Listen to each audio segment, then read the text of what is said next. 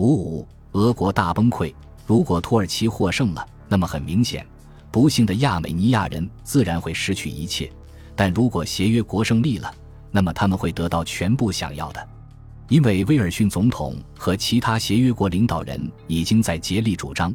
战后让亚美尼亚人在土耳其东部建立一个独立的国家，作为对他们所受苦难的补偿，以及作为他们忠诚于协约国的回报。这一举动得到了英国人的大力支持。不过，这并非没有英国自身利益的因素在里面，因为当时，也就是在一九一七年十二月。战时内阁根本不相信，停战就一定会使土耳其和德国打消在该地区的长期野心。在一份秘密的备忘录里，战时内阁敦促建立一个亚美尼亚国家，将其作为阻止图兰主义运动发展的唯一屏障，以免运动从君士坦丁堡蔓延到中国，为德国提供比控制巴格达铁路对世界和平更为危险的武器。虽然事后。战时内阁的这种恐惧被证明不过是近乎偏执的妄想，但这种噩梦其实从大博弈早期就开始困扰着英国。战时内阁当时的恐惧不过是这一噩梦的复活而已。敌人正在敲击着高加索地区的大门。当地虽然成立了一个多民族的临时政府——外高加索委员部。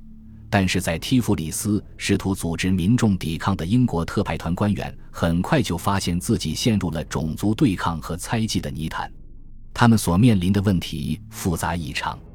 超出了叙述的范围，任务的开展变得更加困难和危险。如果英国人向其中一方提供资金和其他援助，就会马上被视为与这一方结盟，从而威胁到这一方的其他对手。更糟糕的是。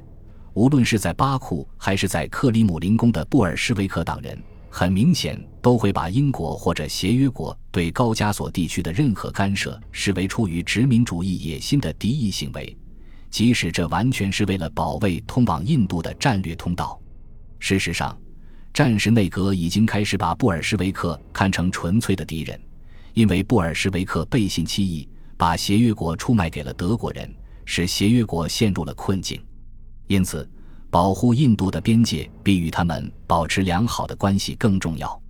此外，当时伦敦的分析人士认为，列宁的革命政府执政的时间不会比克伦斯基的更长。但是对于那些不得不与布尔什维克打交道的人来说，分析人士的观点并不能让他们感到轻松一点。现在要有这样一个人突然介入这个融合了不同民族、不同语言、不同宗教、不同志向。不同恐惧的沸腾大锅，在这个故事中，这个人注定要扮演一个不同寻常甚至匪夷所思的角色。他的任务十分艰巨，要将英国的黄金分给敌对的各方，同时还要试图与那些没得到黄金的各方保持良好的关系。在这个被仇恨、嫉妒和不信任撕裂的地区，今天同样如此。这似乎是自寻死路。但这个被选中的人却十分适合去做这件事，他就是已经四十岁的埃尼阿斯兰纳·德麦克唐纳少校，一名外交官出身的情报官员。麦克唐纳曾在巴库居住过许多年，之后他被任命在那里担任英国副领事，一当就是七年。因此，他对高加索地区的民族、政治、语言和风俗都非常熟悉。他还与这个多语种地区的许多重要人物有着密切的关系，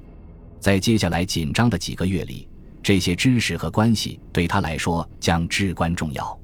但是麦克唐纳还有另外一个身份，这也许使他比大多数人更容易掌握高加索部落事务的极端复杂性，